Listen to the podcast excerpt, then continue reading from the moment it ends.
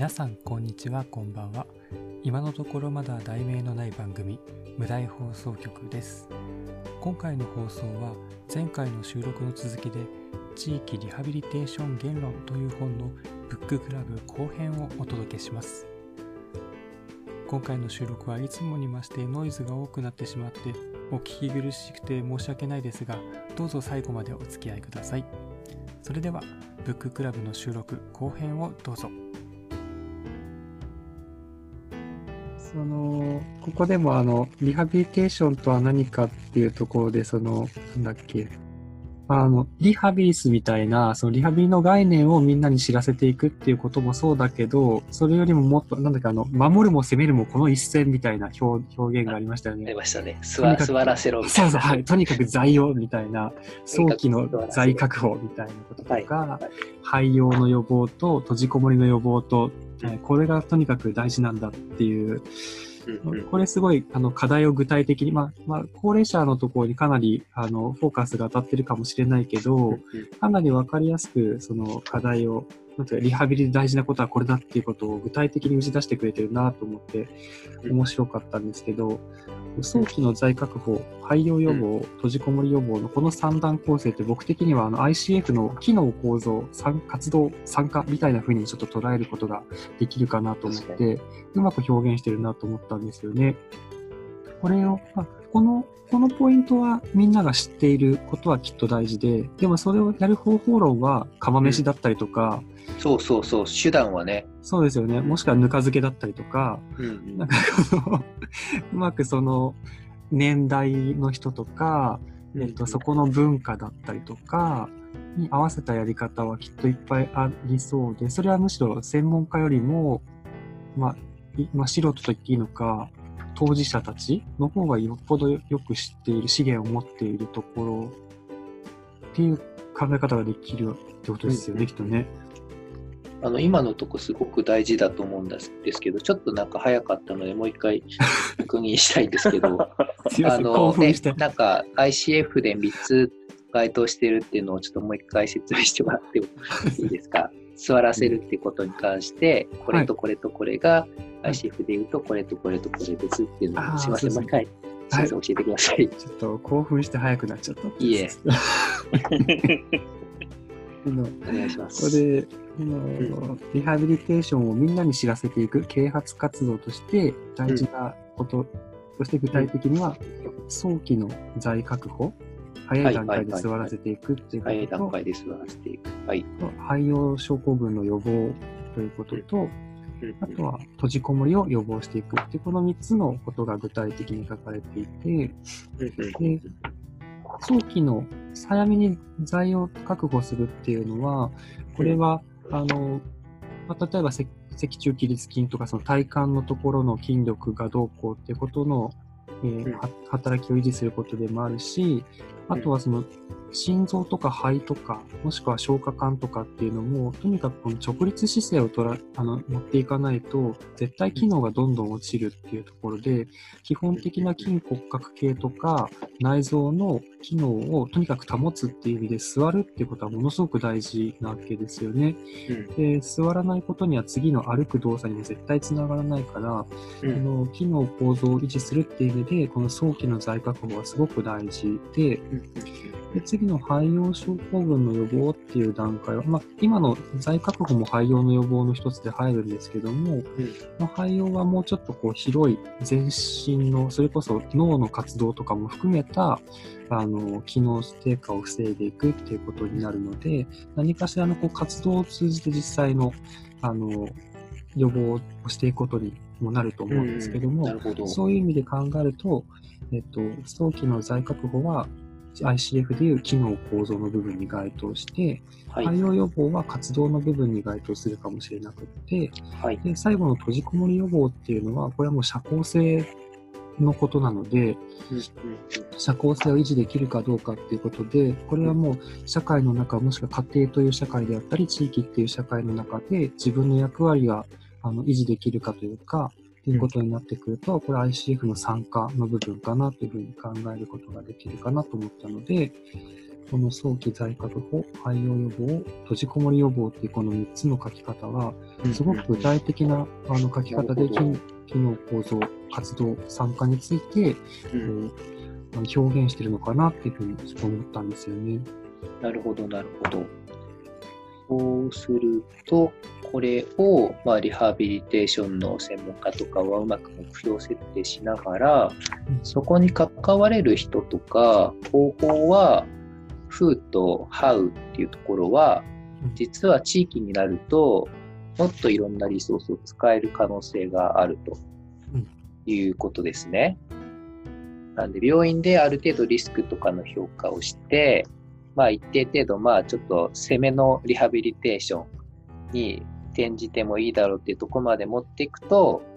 その後がずっと問題だって、あのね、あの、手段がないっておっしゃってたけど、そういう今すぐサニーさんが 言ったところを、うまく設定して巻き込んでいくと、もっとみんなでリハビリテーションできる、あるいはし合えるっていう地域リハビリテーションしようみたいなことにつながっていく可能性があると。いうふうにさらに深読みしてもいいのではないでしょうか。おそらくそう考えるとそれってなんか、はい、あの、まあ、機能的なリハビリでもあるし、いわゆるなんていうか、ソーシャルキャピタルみたいな、その人と人とのつながりを作って、そうなると当然地域のなんというか安全性みたいなそのものもできてくるし、そういうふうに社会が変わっていくような、ちょっと今イメージを持ちました。あ、そう、社会が変わっていく。確かに。なるほど。そういうのをあの、りゅうくんみたいに、リハビリの専門家が、あ、あんたのやってること、それは参加を促してますみたいな。リハビリテーションですよっていうふうに言われると、こう素人としては、あ、これってリハビリテーションで、なんかただおせっかいなだけじゃなくて、この人のこう、なんだろう、廃用予防っていうか、こう、リハビリテーションをしてるってことなんだなっていうふうに思えると、あのまあ、市民としては安心して、こう、もうちょっと、なんでしょう、やっていけるというか、あるいは、なんかもっとやってみようみたいなふうに思えるんじゃないかなと思って、あの、すごくいい社会が変わっていくんじゃないかなと思いますはい。やっぱりその辺は専門家からちょっとフィードバックがあると自信を持てるっていうなんですかね、うん、そうですね。僕らもね、やっぱりね、リハビリのことをすごくあんまり十分分かってないから、それってリハ的にいいっすよって言われたら、なんか嬉しいというか、安心しますし、うん、街の人ならなおさらそうかな。確かに。それを気づく、そういう視点を持ってなきゃいけないですね。あのちょっと今までだったら多分釜飯に、あ、それリハビリだなって思わなかったと思うんですけど、多分これこれからはあの同じようなっていうか、同じような事象は起こらない気がしますけど、まあ似たようなというか、うん、まあそういう視点を持って物事を見たときに、あ、これってもしかしたらリハビリになってるかもって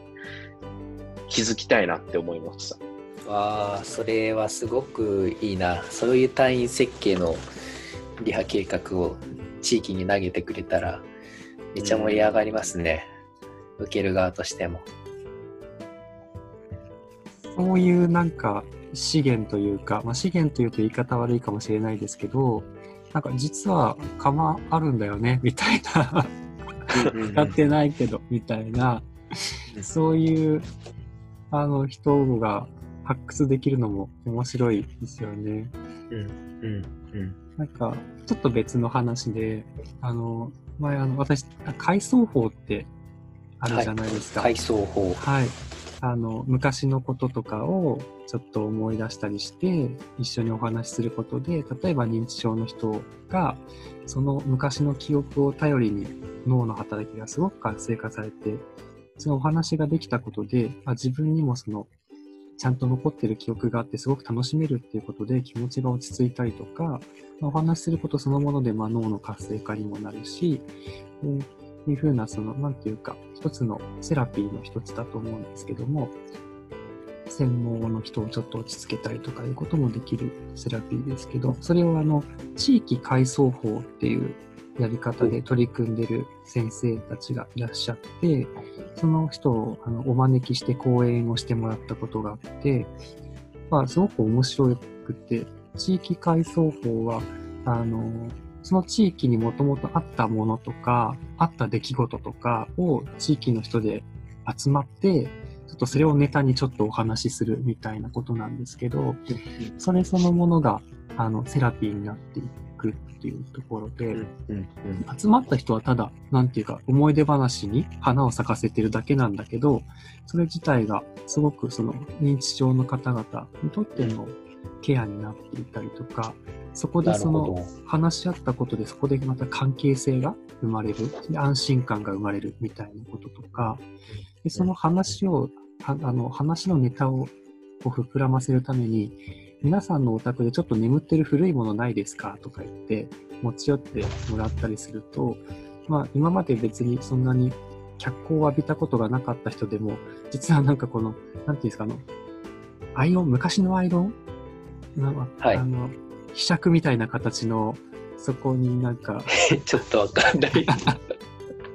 なんて言うんだろう。ちっちゃい鍋みたいな、ちっちゃいお鍋みたいなところに熱いの入れて、えー、その重しで、熱と重しでこう、えー、シワを伸ばすような昔のアイロンとかを持ってくる人がいたりして、えー、あと火鉢とか、そういうのが、こう、あ、こういうの使ってたよねって、いつの間にか使わなくなっちゃったよね、みたいな、これでこうすると危ないんだよね、とか、そういう思い出話ですごく盛り上がって、その、まあ、特に脚光を浴びたこともなかった人でも、そういうちょっとただ家にあった古いものを持ってきただけで人気者にちょっとなれたりとか、そういうなんか、そういう意味でのこの資源、地域に眠ってる資源というか、うん、いうのが実はあったりするのかなっっていうのですね、そういうのもなんか実はリハビリになるのかなとか、思ったりしました。それ面白そうですね。実際なんか、どこでしたっけ？な名古屋じゃなくてどこでしたっけ？どっかに、あの、地域リハビリテーションの施設を作っちゃったところがあって、あの、行政はあはあ、不思議な地域リハビリテーションの施設っていう不思議な構造になってますけど。あの自己矛盾をはらんでますけど、大丈夫ですか町町のその、まあ、なんだろう、要はサロン的なところが超昭和な風景になってるんですよね。あなるほど。なんだろう、オールウェイズ三丁目の夕日みたいな。なるほど。テーマパーク的な感じですか、ね、その一角がそんな感じになってて、で、そこをガラガラっと開けて入ると、さっきのそういう火鉢とかそういうグッズがもううわっとこう、再現されたようなお家があって、そこでこう、やっぱりいつ来てもそこで思い出話に花が咲かせられるっていう、そういうなんか構造にしちゃってるところも、あの、意図的にしたところもあるみたいで。なるほど。すごく面白いなと思って。うん。うん。そうですね。あのー、まあその、そういうなんか取っかかりみたいなものを、えっと、文化のフックがたくさんある状態っていうふうに、あの、言ってる人がいて、それはあの、中高生の、あの、支援をしてる、あの、パノラマって NPO の石井さんっていう人だったかな。あの、図書館の中で、えっと、居場所的なカフェを作ってらっしゃる方で、まあ、本だったりとか音楽だったりとかその図書館図書室では何でも音楽弾いたりとかもやってもいいし、勉強したりしてもいいしたまにお昼にあのお味噌汁とかを地域のボランティアさん持ってきて一緒にあの食べたりできたりするんですけど、まあ、そこでなんで本なのかとかなんで音楽なのかっていうとなんか話題になるもの、取っかかりになるものっていうのをこう文化のフックっていうふうに彼は言っていて、そういう文化のフックっていうのがいくつかある状態。で、そこでなんか引っかかると、あの、孤立、孤独になるところを防げる。で、まあそういうのを見つけていくっていうのが多分、あの、リハビリテーションの ICF の参加とか、まあそういう部分だと思いますし、えっ、ー、と、OT 的には、こうそれができなくなった時に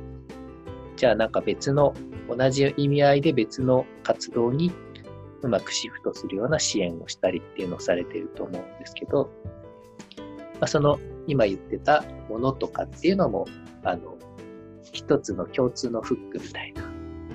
昭和感みたいなやつとかあとまあ写真とかね昔の写真って大体皆さん持ってらっしゃるのでこう写真を見ながらこう写真展とかであのあの時のこういう風景あったよねとか、そういうことで共有していくっていうのも、あの、地域全体を巻き込んだこう企画というかリハビリテーション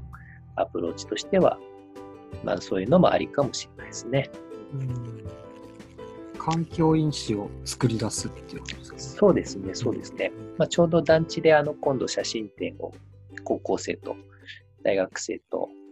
がまあ主催でやっていて、まあ、彼らリハビリテーションするとかケアするっていう意図はあんまりないんですけど、あの、それってまあまさに地域ケアだなと思って、あの、支援してるというか、あの、サポートさせてもらってて、まあそんな風にこう、実は高校生が、あの、退院後のおじいちゃんばあちゃんを、あの、ケアしたり、リハビリテーションしたりしてくれるって可能性は、やっぱりあると思うんですよ。うんそのケアしてるつもりがな意図意図がなく楽しんでややってそれが結果実はケアになってるっていうのは構図は素晴らしいですね。最高じゃないですか。最高ですね。エコですし。エコ まあ、こういうことをでも多分、あの、海外のリハ、CB、CBR、コミュニティベースドリハビリテーションは、多分やっぱ人材が少ないので、よりこう街の人を巻き込んでやっているはずで、今回の本にはそれがなかったですけど、うん、やっぱその海外の事例を学ぶっていう意味は、あのついつい資源があると、専門家とか、あの強い人たちでやりがちだけど、なんかそこをもうちょっと本質的なものにこう考え直させてくれるっていう意味で、やっぱ海外事例を見る大事なんじゃないかな。うんちょっと一瞬脱線していいですか？さっきから脱線しかしてないですけど ちょっと、ついほんとさっき、あの、ふと目にした、あの、今日帰ってくるときかな、目にしたもので、あの、SEA って我々のよく使う SEA では、シグニフィカントイベントアナリシスの SEA ではなくて、ソーシャルエンゲージメントアートっていう。ああ、はいはいはい。はい。あれ、なんか、あれも、なんだろう、まあ、今ちょうど地域リハビリテーションを読んでる目線でそれを見たので、これって地域リハになるのかなとか、その地域の人の参加をいかに促して、なんだまあ、アートだから何か芸術の作品みたいなものを作るけれども、なんかその作品自体の素晴らしさももちろんあるんだけど、いかにその地域の参加を促したかみたいな、うん、そこにすごく価値が、あの、うん置かれる、そういうなんか芸術ですよね。なんか、これは、なんだろう、地,、まあ、地域リハの視点で見それを情報を見たので、なんかそういう風に見えてきて、これってなんだ、全く違う価値観の、あ違うという、違うくはないのかな。なんだろう、芸術作品をこう作り上げるっていう、なんかその思考性は、なんだろう、芸術を作るっていうことなんだけど、だからその、別にケアしようとか思ってるわけじゃないですよね。そういう、ちょっと価値観のもので、実はこう、ケアがされるっていう、なんだろうな、うまく言えないん。なんか価値の多様多様性って言っちゃっていいのかわかんないんだけど、ケアすることを目的としたケアって、なんかこう、ね、なんか医療の枠に縛られてしまうような気もするけど、そうでないところを思考しながらケアをしているっていうのが、すごくなんか、面白いって言ってな、うん、ボキャブラリーが私少なくてうまく表現できないんですけど、うん、なんか、うん、興味を湧きましたね。おお、あと、言っちゃいますか。ソーシャリーエンゲージドアート。すごく、すごく暴論的にまとめると、インクルーシブデザインとかっていうふうにも言えるのかなと思うんですけど、こう、こう接的なデザインみたいなものというふうにも言うこともできるし、まあ、SEA は多分かなり幅が広いので、これはでも違うんじゃないっていうものから、やっぱ、なんでしょう、割と医療っぽいやつも含めて、あ、そうなんです、ね、あの、幅広くあるないかなと思いますが、はい、そこに行くと多分沼なので、今回は振りぐらいにしといた方がいいんじゃないでしょうか。そうですね、そうですね。はい。要はその、いろんなこうチャンネルがあると、そのフックに引っかかる人が、いろんなフック、はい、いろんな人が引っかかるかなと思って、そう、すると本当に、ちゃんとコミュニティが、こう、いろんな人が関わるコミュニティで、それが実現できそうかなっていうふうに感じましたね。うん、さて、確かにいろいろ広がりました。もう一回。いやー、面白かったですよ。あ、なんか締め、締め始めた。いや、ちょっと。いや、あの、海外事例とか、ちょっとその、海外事例を見る、うん、あの、なんていうんですか、見方、ただ漠然とこう、海外じゃこうやってやってるんだ、としか見てなかったんで、あ、あそういうふうに見ればいいのかっていうのがちょっと、あの、お、面白かったです。今度、ちょっともう一回、あの、前回のあの CBR ちょっと、あ、そうですね。福井市はもちょっとそうだし、前回の CBR のやつとかももう一回そういう目で見たらもしかしたらもっと、ああ、なるほど。もっと読めるかも。よ全部は読めないかもしれないですけど、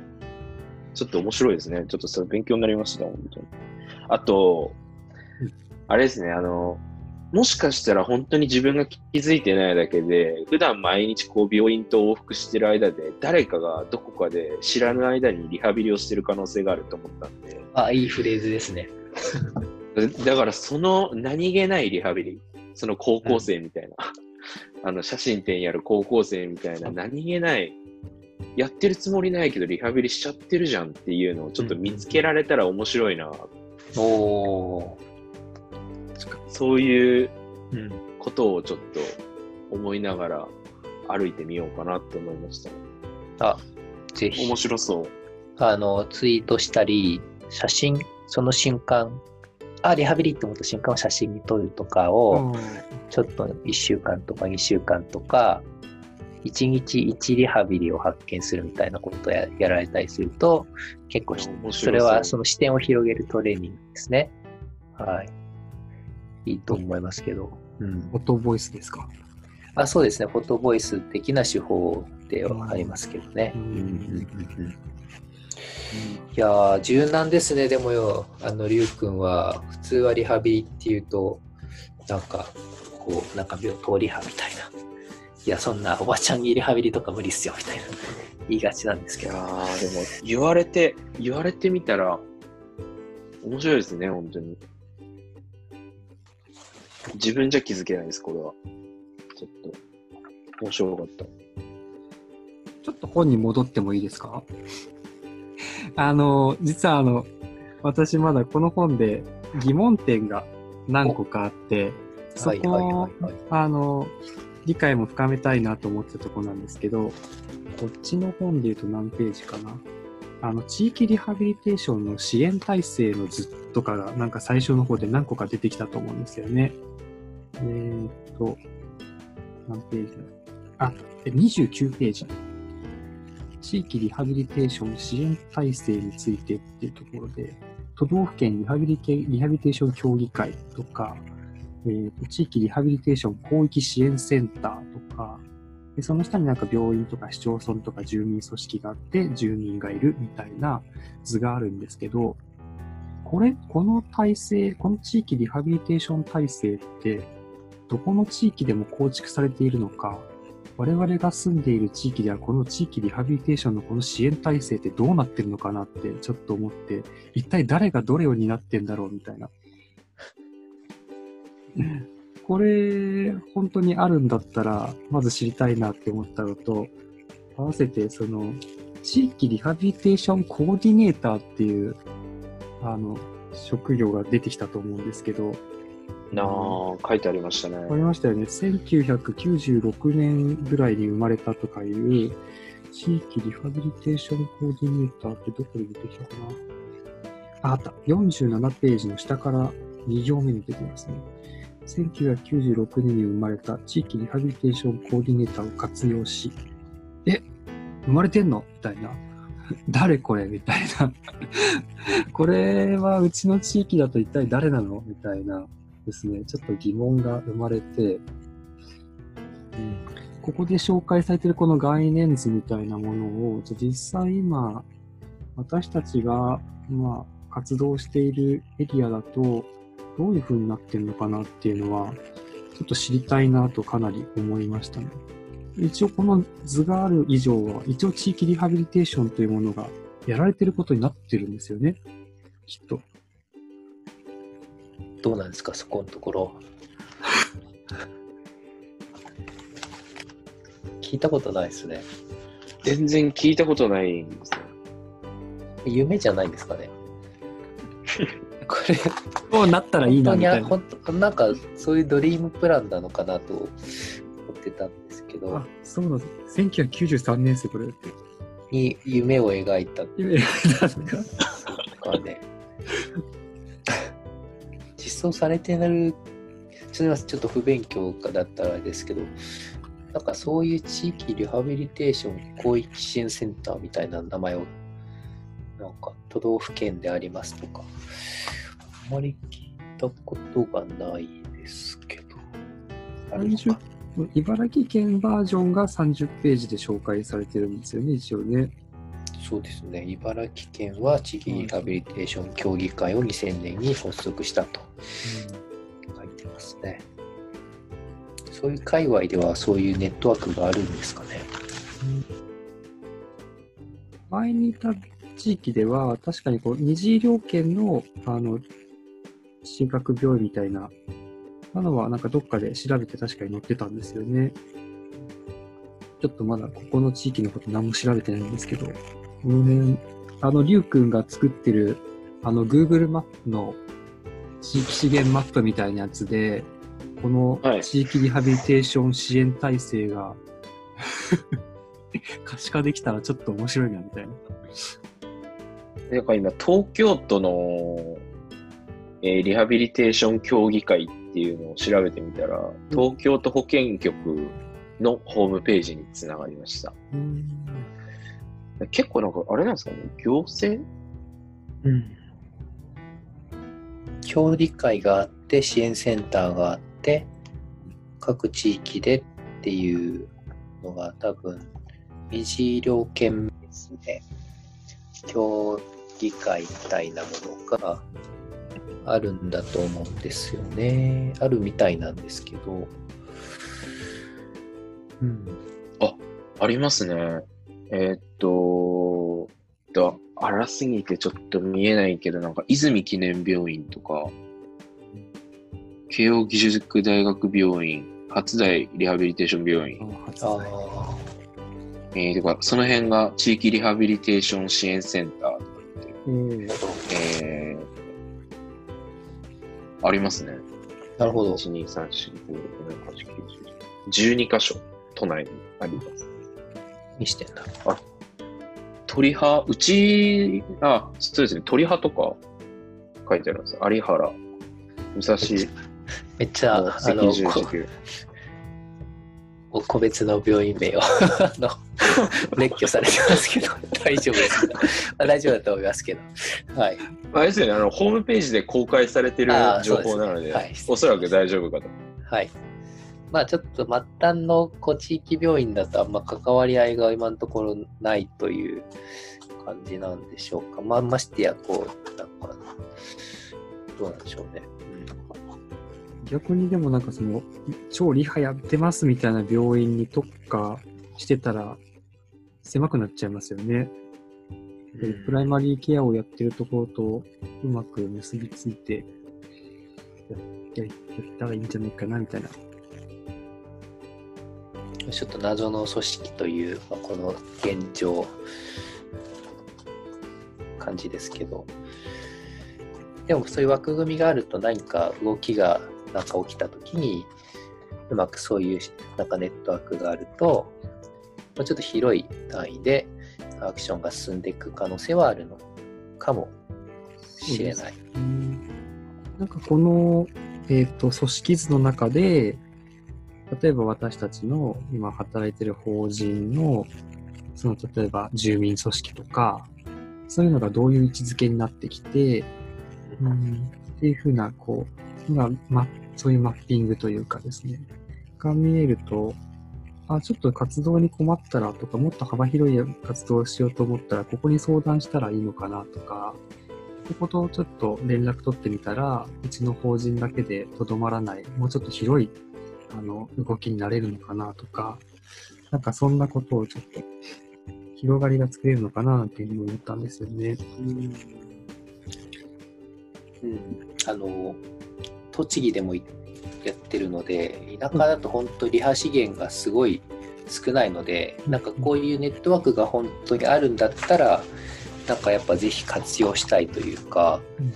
あのより切実なニーズとしてはちょっと聞きたいこととかちょっとだけ介入してほしいとかすごくニーズはありますけどね。はい本当に地域リハビリテーションコーディネーターってどこに存在するのかなって、これちょっとと、りゅうくん調べられます？なんか。つてで。と、今、あ、つてですか？でもネットで検索しても出てこないですよね。これ、なんか前に一回、なんか、このコーディネーターの話ってあの収録でも一回だけ出てきませんでしたっけ？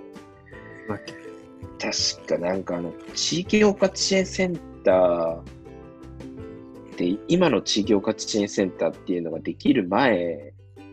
に、はいはいはい。なんかちょっとその、こう、こう分かれていたものが2こう統合されて地域包括支援センターになったって、その前の時のなんかところでなんかこのコーディネーターの話がちょこっと出てきたような気がする、ね。リハビリじゃなかったよね。リハビリじゃなかった。あ、リハビリじゃなかったでしたっけ？地域コーディネーターでしたっけ？ただ。リハっていうあれじゃなかった気がするんだよね。あ、でも確かに、あ、そう、そうかもしれないです。これ気になりますね。なんか、社協とかにいそうなイメージもありますけど。コミュニティワーカーとかは社協とかに結構いますよね。ねあこの地域リハを進めるんだったら、きっとコミュニティワーカーのワーカーもいないとうまく回らないですよね、きっとね。そうですね。まあ歴史をね、2000年を超えて、なんかこう制度がどんどん変わっていってるとこで、それも含めてやっぱりこう年上の人の方がそのあたりは詳しいかもしれない。結構たくさん話せた感じがありますが。3回分ぐらい。結構楽しめましたけど、景色が。分けにして3週ぐらいで出したら。さて、えー、っと、でですね、今日、話の流れとしては最後にですね、で、結局、こう、議論した上で、あと、ブッククラブやってみた上で、結局、地域リハビリテーションって何っていうのを、自分な、自分たちなりの理解をですね、ちょっと自分たちの言葉で言語化してみて、そして、まあ、今回の学びを確認して終了みたいな流れにしようかなと思ってたんですけど。僕はやっぱりあの地域リハビリっていうのは、あの今まではあくまでも地域で行われているリハビリで、訪問のリハビリだったりとか、通所型のリハビリだったりとかっていうのが中心だったんですけど、今日の、まあ、この収録をきっかけに、必ずしもその専門職が提供しているリハビリだけじゃないリハビリで、しかも、あの、当事者同士でリハビリし合っている関係になっているかもしれないし、それを当事者たちも意識せずにやってることもリハビリになってることもあるのかもしれないとか、あの、こう、あの、専門職からのこの矢印だけじゃなくて、本当にいろんな矢印で、あの、地域リハビリっていうのが、あの、ある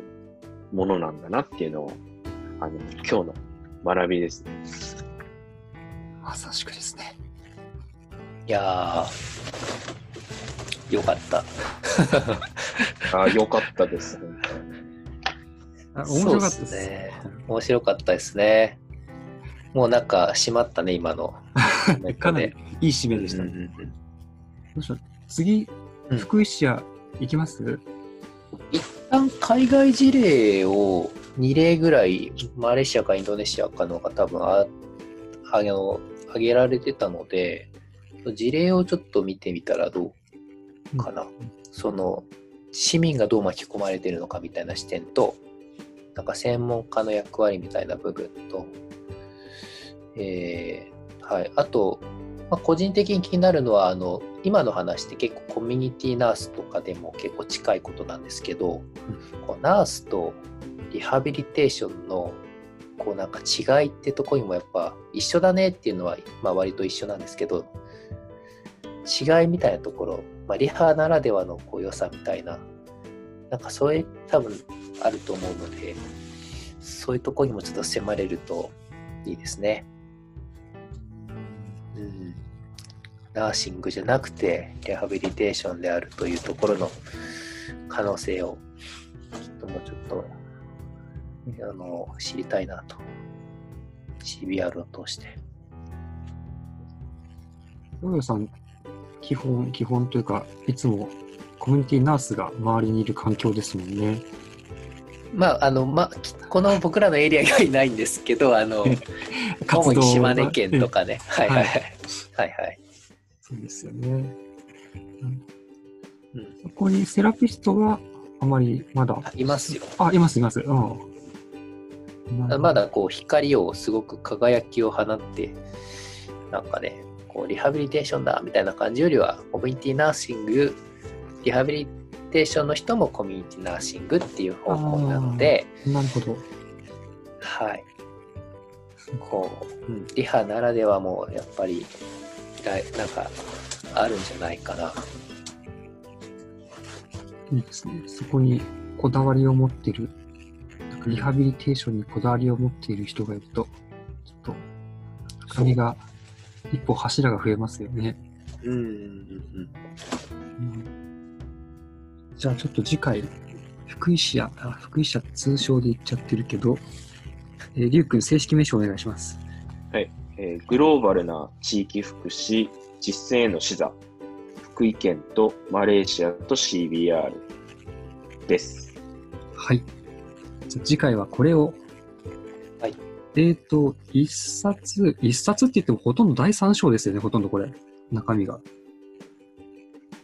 第三章が半分ぐらい。そうですね。第四章なんか本当に後書きぐらいしかないですよね。おまけ程度に第4章があって、実質ほとんど第3章ですね。確かに。200、200ページぐらいのうちの100、150ページぐらい第3章じゃないですか？130ページ。具体的なあのマレーシアの事例が書かれていますので、うんうん、第3章だけでもいいんじゃないですかね。そうですね。一応、えっと、CBR のおさらい的にというか、多分これ、この本が一番 CBR すっきり概念も書いてくれてたのかなと歴史も含めて思うので、一応第1章、第2章もしっかり読みつつ、えー、ブッククラブで扱っていくのは第3章メインっていう感じでいきましょうか。はい。じゃあ、そんな予定でいきましょう。はい。じゃあ、福井市屋までちょっとご一緒させてください。ありがとうございます。よろしくお願いします。はいそんなところですかね。今日もかなり盛り上がって。あの、実は、あの、時間がちょっとあっさり終わっちゃったらどうしようと思って、あの、他のネタもちょっと、脱線ネタも調べたりしたこともあったんですけども、全然そんなことを披露する 余地もなく楽しみました ありがとうございます。ありがとうございます。じゃあ次回は福井市屋をまたご一緒させていただければと思いますので、はい、今日のところは、はい、よろしくお願いします。今日のところはここでですね。じゃあ、それでは。それでは。